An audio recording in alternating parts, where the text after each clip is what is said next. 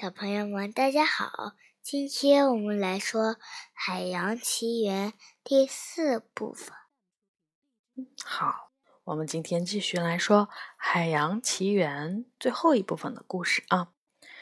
昨天我们说到了莫阿娜自己修好了小船，补好了风帆，然后她熟练地驾驶着小船，决心要完成她的使命。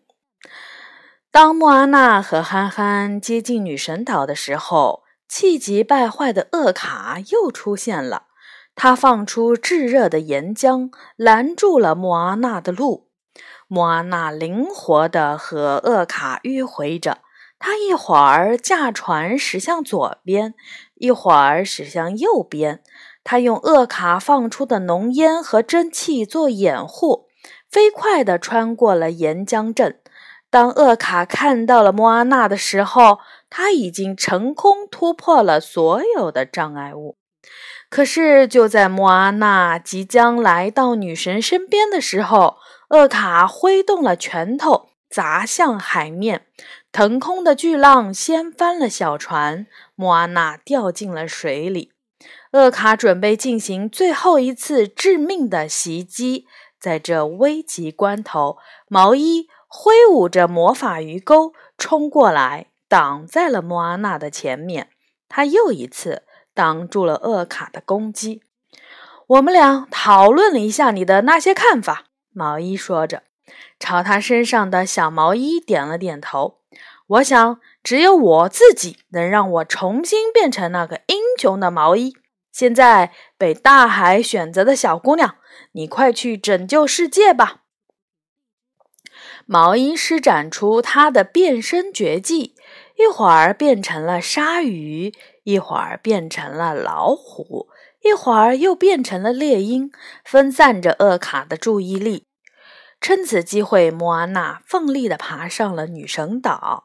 她打量着四周，如今女神岛只剩下一个半圆形的环状岛礁，哪儿有地方安放女神之心呢？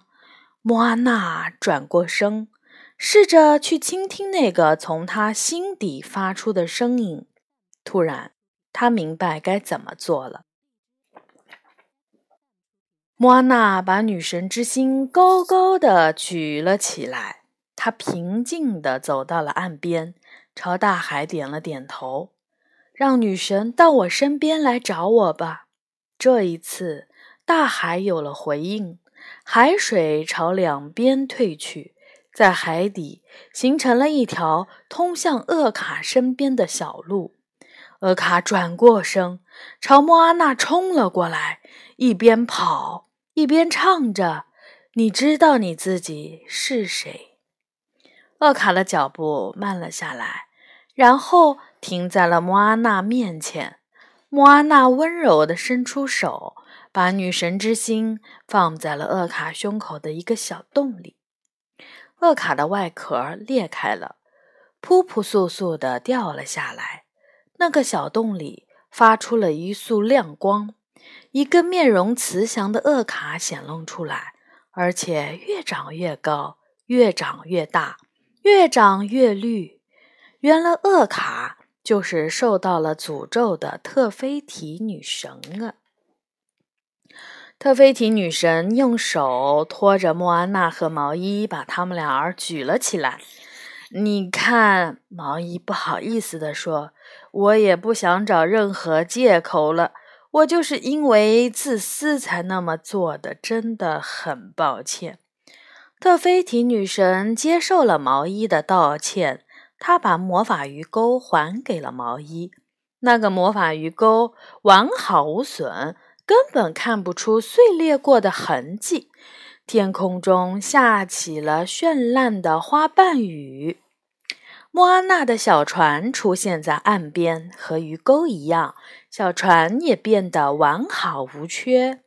特菲提开心地笑了，生命的气息又回来了，小岛的每个角落都变得生机勃勃。这欣欣向荣的景象以小岛为中心向外发散开去。莫安娜和毛衣知道，现在是该道别的时候了。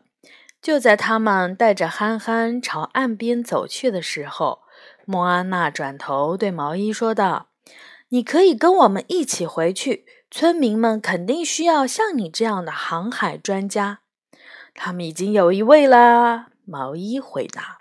话音刚落，在毛衣胸口的位置上又出现了一个新的纹身。那个纹身的图案是驾船的莫阿娜。莫阿娜和毛衣紧紧地拥抱在一起。他们道别了之后，毛衣变成了猎鹰飞走了。在莫图鲁尼，希娜和图伊都注意到，以前那些枯萎的植物又变成了绿色。希娜跑到了海边，正好看到莫阿娜驾船朝暗礁行驶了过来，进入了西湖。莫阿娜的父母胖胖和全体的村民都跑了过来，兴奋地欢迎他和憨憨。村民们都被莫阿娜的冒险精神所鼓舞，他们决心继承祖先的遗志，重新回到海上。当然，莫阿娜也没有闲下来，她拿起了大海曾经送给她的那枚贝壳。带着他一起登上了山顶，然后他把那枚贝壳放在了祭坛里的石头塔上，就像爸爸说过的那样。莫阿娜已经准备好了，她要当一名优秀的酋长，她要按照自己的方式去带领村民。莫阿娜等不及要向他的村民们展示一种全新的生活了。这种新生活里充满了自由、冒险和乘风破浪的激情。他已经成为了一名伟大的战士，一个果敢的冒险家。他意气风发，胆识过人，知道如何倾听自己心底的声音。那个声音将永远为他指引前进的方向。他就是莫阿娜。嗯，好，海洋奇缘的故事呢，就全部说完啦。小朋友们，晚安。